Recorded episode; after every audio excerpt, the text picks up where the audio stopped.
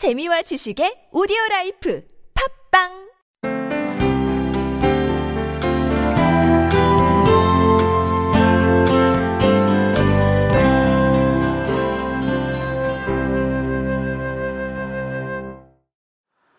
샬롬, 식당을 운영하고 있습니다.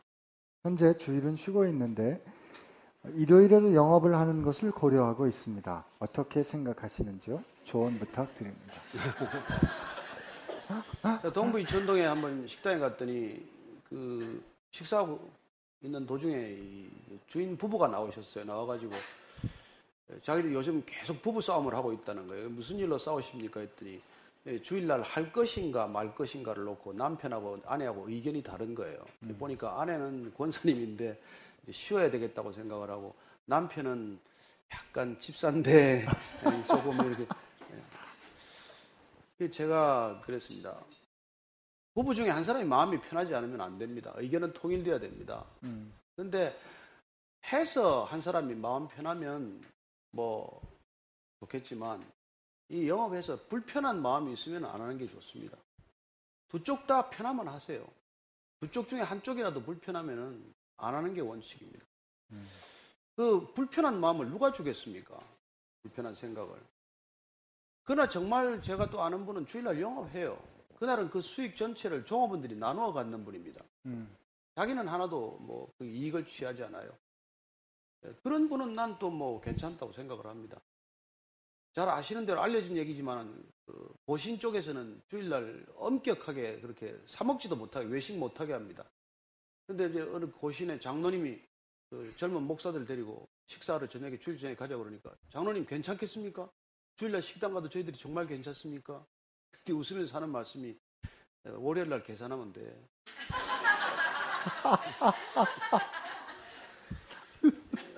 우리가 주의를 지켜야 된다는 아까 주일 성수에 관한 말씀을 드린 것이죠.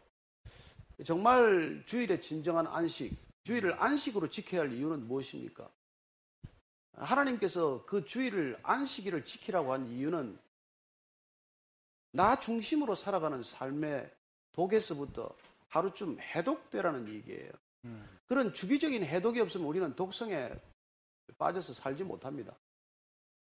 그래서 해독되는 것을 안식이라고 말씀하셨고, 그 해독되는 시간을 쉼이라고 말씀하셨지만은, 그 쉼이 가장 의미 있는 쉼, 가장 가치 있는 쉼은 다른 사람을 회복시키는 일이라고 주님께서는 보여주신 것이죠.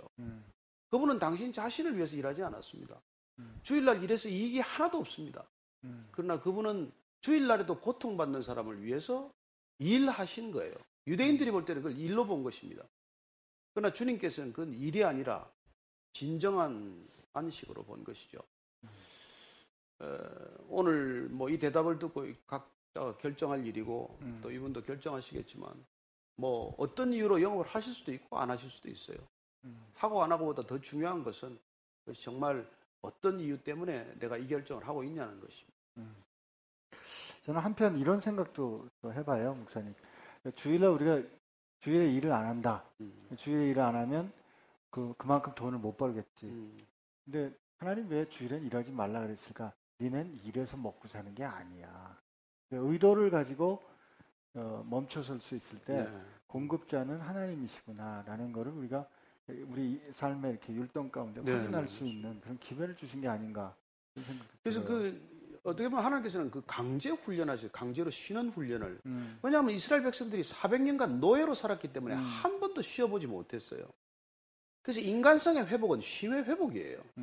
그래서 그 이스라엘 백성들을 데리고 나와서 만나를 내려주면서 안식일 전날은 이틀분을 걷게 하는 거예요.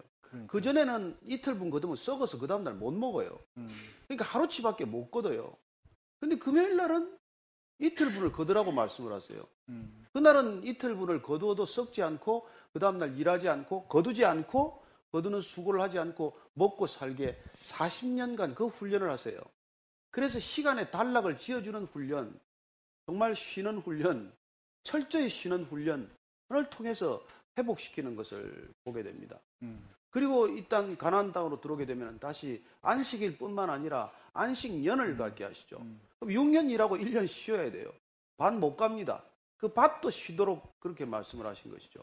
외국인들도, 외국인 근로자도 일 못 시킵니다. 철저히 그 법을 따르도록 한 것이죠. 그리고 나중에 50년 만에 희년을 다시 허락하십니다. 49년 동안 그렇게 쉬고 일하고 생긴 모든 경제적 불평등, 그리고 새로운 채무관계, 그리고 엉망이 되어진 경제 질서를 다시 완전히 원위치시키는 것이 주빌리, 희년이라고 하는 그 제도입니다. 그러면 50년이 되는 해는 뭐 모든 비전 탕감됩니다. 그리고 새로 전부 시작하게 되는 것이죠. 그런 놀라운 하나님의 경제적 질서를 만드신 것이고 허락하신 것입니다. 그러면 희년이 들어가기 전에는 2년 동안 일 못합니다. 48년째 일하고 49년, 50년 이태 일 못합니다. 그래서 이스라엘 백성들이 굶어 죽었냐? 아무도 굶어 죽지 않았습니다. 신기하게도 하나님께서는 6년째 그 다음에 안식년을 지키고 살 수 있도록 2년분 소득을 허락하셨고 그리고 기년이 올 때는 3년분 소득이 보장되도록 그렇게 하시는 하나님의 놀라운 능력과 임재와 간섭을 보게 되는 것이죠. 저는 우리가 지키기로 마음먹으면 하나님께서 그렇게 응답하시는 것을 여러분들이 경험할 것이라고 믿습니다. 아, 네. 내가 먼저 지키면 하나님께서 놀랍게 그 믿음에 응답하시는 것이죠. 문제는 우리의 믿음입니다. 그럼 목사님, 우리 그 하나님이 사람을 제일 마지막 날에 창조하시고 네. 그리고 그 아담이 누린 첫날이 하나님과 함께 쉰 안식일이었잖아요. 그래서 우리의 일주일 그 사이클을 정할 때 월요일부터 주말, 일요일 쉬고 다시 월요일로 하는 게 아니고 주일 주님과 함께 쉬고 한 주 시작하는 이런 생각, 저도 말은 이렇게 하는데 잘 안 되긴 하는데 그렇지만 주일에 그 시작점으로 해서 이렇게 하는 그렇죠. 좀 적극적인 태도가 필요하지 않을까 싶어요. 우리는 오늘 다 쉰 겁니다. 네, 네. 쉰 거 이제 다음 주부터 일이 시작이 되는 것이죠. 목사님이 저한테 우리 목회자들한테 늘 하시는 말씀이 있어요. 긴 주일과 짧은 일주일. 우리는 아침부터 이때까지 길게 살거든요. 근데 이게 쉼이죠? 쉼이죠, 목사님? 쉼이죠? 두 번째 질문 하겠습니다. 크리스천으로 세상에 살면서 부를 쌓아도 괜찮을까요? 세상적인 성공과 주님의 비전을 품고 사업을 한다지만 마음속에선 개인적인 야망 더하기 욕심이 훨씬 큰 것 같습니다. 조언 부탁드립니다. 감사합니다. 샬롬. 아, 참 예의가 바르세요. 샬롬. 어떻게 생각하십니까? 그 락펠러는 사실 엄청난 부를 쌓았지만은 평소에 부를 헛지 않았어요. 부를 위해서 나쁜 짓도 많이 하고 정말 비난받을 일을 수없이 했습니다. 그러나 그 쌓은 부를 마지막에 그걸 아름답게 흩고 감으로써 락펠러 센터라든지 수많은 하여튼 이 사회적인 기여를 하게 됩니다. 저는 첫째 기억해야 될 것은 여러분들이 부를 헛건 쌓건 여러분 것 아닙니다. 쌓는다고 가져가겠습니까?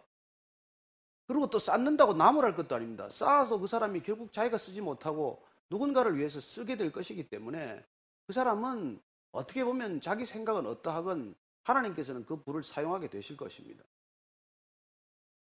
내가 결정할 문제예요. 나는 쌓아서 누군가를 줄 것이냐, 쌓지 않고 날마다 흩으면서 누군가 나눌 것일까. 그 선택밖에 없습니다. 쌓는 것처럼 보이죠. 그러나 그 사람이 쌓는 것 아닙니다. 쌓아도 자기 것 아닙니다. 성경에서 보면 부자가 자꾸 쌓기 위해서 곡간을 하나 더 지으니까 내가 오늘 밤 너를 데려가면 그 재산이 누구 것이 되겠느냐 물으시는 분을 보게 됩니다. 그런 생각 음성을 듣고 흩을 수도 있지만 그러나 어떤 목적을 가지고 여러분들이 30년, 40년 나는 재단을 설립하겠다. 나는 대학을 하나 세우고 싶다. 뭐 그런 목적을 가지고 쌓는다면 누가 뭐라 그러겠습니까? 그러나 쌓아서 자자손손 먹고 살게 하겠다. 그건 제가 본 데는 하나님께서 일거에 걷어가실 것이라고 믿습니다. 근데 혹 이제 그 야망, 이런 마음속에 숨겨진 이런 것들이 있을 때 사실 우리가 그걸 어떻게 좀 분별하고 그거는 자기밖에 분별이 안 되죠. 그건 주님한테 솔직해야 됩니다. 주님은 속지 않으니까. 그래서 초대교회 보면 아나니아와 삽비라 사건이 생기는 것이죠. 하나님께서는 돈의 액수를 문제 삼은 게 아닙니다. 뭐 절반만 냈느냐 이 얘기도 아니에요. 왜 속이느냐는 거예요. 왜 하나님 앞에서 정직하지 못하느냐는 것입니다. 그래서 여러분 기도를 정직하게 하면 돼요. 하나님, 나는 아직까지 탐욕이 많습니다. 나는 아직 욕심이 좀 많습니다. 나는 사실 100억 모으고 싶습니다. 뭐 그렇게 얘기하고 모으면 모아질 거예요. 근데 모아서 뭐 할 건데? 그래요. 돈은 어디를 위해서 모으느냐가 중요한 것이지 돈 자체를 쌓는 건 의미가 없어요. 돈 자체를 쌓다가 돈에 압사한 사람이 한둘이 아닙니다. 인간은 쌓는 모든 것들에 결국은 짓눌려 죽게 되어 있습니다. 너무 깊이 파도 죽습니다. 파다가 흙덩이에 깔려 죽는 건, 묻혀 죽는 거랑 마찬가지예요. 왜 깊이 파고 들어가는데? 왜 높이 쌓는데? 쌓아서 뭐 할 건데요? 저는 여러분들이 쌓는 목적이 분명하다면 하나님께서 도와줄 거라고 믿지만 쌓는 목적이 정직하지 못하다면 쌓다가 무너지겠죠? 다 쌓지도 못할걸요? 근데 목사님, 우리가 목사님 그 말씀 그렇게 하셨잖아요. 하나님 나 100억 벌고 싶습니다. 네. 그러면 기도하면 하나님께서 벌게 해주실 거다. 아니, 단정한 건 아니에요. 내가 뭐 그런 경험이 없는데 무슨 간증이 되겠어요. 그러나 그 100억을 가지고 정말 제가 정말 고아원을 세우고 싶습니다. 그러면 하나님께서는 여러분들이 생각하는 방법으로 돈 만들지 않습니다. 그게 정말 하나님의 뜻이고 하나님의 일이면 신기하게도 하나님은 하나님의 사람들을 보내주시고 하나님이 마련하신 재원이 모이게 되어 있습니다. 그것이 뭐 어떻게 보면 뭐 정말 기가 막힌 펀드레이징이 될 수도 있겠죠. 네. 아니, 사실 저도 그런 뭐 100억을 모아본 경험은 없습니다. 근데 네, 기도도 그렇게 해본 적이 없어요. 네. 저는 근데 지금 생각하면 좀 후회되는데요. 한국 돌아오자마자 하나님 우리 선교 교수 제도가 필요한데 한 10억만 있으면 될 것 같은데 10억을 위해서 기도하지요. 그랬는데 그 다음날 10억 헌금 받았거든요. 그때 100억 했어야 되는데. 근데 저는 그 선교지가 가가지고도 뭐 한 200만 불어치쯤 책 제가 이렇게 쫙 우즈벡 여기저기 뿌려본 적이 있는데 그때 든 생각이 목사님 부자는 돈 쓰는 사람이 부자지 결정. 돈 모은 사람이 부자가 아니구나 이런 생각했어요. 네. 우리는 돈 많이 가져야 부자라고 생각하잖아요. 돈 많이 집집마다 아들이 부자지 아버지가 부자입니까? 아 그렇군요. 아버지는 열심히 벌고 아들은 열심히 쓰고 자녀들이 다 쓰는 것이죠. 그런 거 보면 하나님이 우리 부자 되기 원하시는 것 같아요. 근데 목사님 그 전에 그런 말씀 한 번 하신 게 아니고 여러 번 하셨어요. 그 임금 짜게 주면서 교회 헌금 많이 하지 말고 차라리 직원들한테 임금 넉넉하게 주라고 그런 말씀 하신 적 있는데 이 부자 되는 거를 생각할 때 우리가 크리스천이 부자가 되는 건 다 나쁘지 않다. 그러나 부자가 돼가는 과정이 정말 하나님 기뻐하시는 과정인가 이런 거 한번 생각해 봐야 되지 않을까요? 그렇죠. 뭐 과정도 중요하고 또 쓰는 것도 중요하고 옛날에 우리말에는 뭐 개같이 벌어서 정성같이 쓰라 그러지만은 개같이 벌면 개같이 쓰게 되지 정성같이 안 써지게 됩니다. 말은 좋은데 그게 잘 안 돼요. 그래서 정말 돈을 벌 때 버는 과정 자체가 하나님한테 당당하고 떳떳할 때 버는 기쁨을 누리는 것이죠. 버는 거는 죽으라고 스트레스를 받고 쓰기 시작할 때 암에 안 걸립니까 되게? 그건 뭐예요 바보같이. 그러니까 스트레스를 받고 돈을 벌었기 때문에 그런 거예요. 그러나 기뻐하면서 돈 버는 사람 많습니다. 개그하는 사람 보면 웃겨. 남 웃기고 계속 돈 벌고.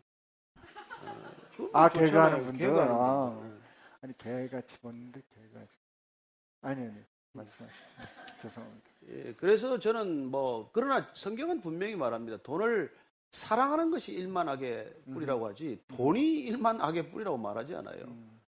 그러나 우리가 또 잘 아시는 대로 우리가 잠언 말씀을 보면 너무 부하게도 하지 마시고 너무 가난하게도 하지 마십시오. 그런 지혜로운 기도를 듣습니다. 왜냐하면 돈이 너무 많으면 하나님을 잊어버릴까 걱정이 되고 없으면 또 하나님을 욕되게 할까 겁납니다. 그래서 그냥 이 세상에 먹고 살 만큼 주십시오. 그런 기도를 하는 사람도 또 있지 않습니까? 그러나 어떤 일이든 여러분들이 야망인지 내 욕심인지 이게 하나님의 뜻인지를 분간하는 건 무엇보다도 중요한 일이죠. 직업을 선택할 때도 중요하고 또 열심을 다할 때도 중요하고 돈을 벌 때도 중요하고 돈을 쓸 때도 중요합니다. 많은 사람들이 구제했어요. 그러나 그 구제가 내 이름을 내기 위한 것이라면 하나님께서는 그건 너를 위한 것이지 나를 위한 것이냐 그렇게 말하는 것이죠. 예배조차 그렇게 말합니다. 그 예배가 너를 위한 예배였지 나를 위한 예배였냐 이스라엘 백성들을 향해서 묻습니다. 하나님은 절대로 그 점에서 속지 않으신다는 것이죠. 그래서 신앙이란 날마다 내면을 점검하는 일이고 내 동기가 어디를 향해 있냐, 이걸 점검하는 일이라는 것이죠. 말씀을 듣고 보니까 이 질문에 대해서 사실 중요한 답은 하나님 앞에서 이렇게 정직하게 자기 생각을 이렇게 열어놓고 말씀드릴 때 하나님께서 좋은 길 인도해 그렇죠. 주실 거다 네. 하는 그게 아주 중요한 답인 것 같습니다.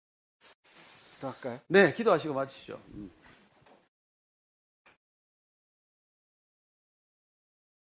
주님께서 우리에게 주셨던 말씀 기억합니다. 얘들아, 저 하늘을 나는 새도 아버지가 먹이시고 저 솔로몬의 입은 그 영광보다 저 귀하고 아름다운 들풀도 아버지께서 저렇게 키우시는데 하물며 너희들일까 보냐. 무엇을 입을까 무엇을 먹을까 염려하지 마라 내 자녀들아 하셨던 주님 말씀 기억합니다.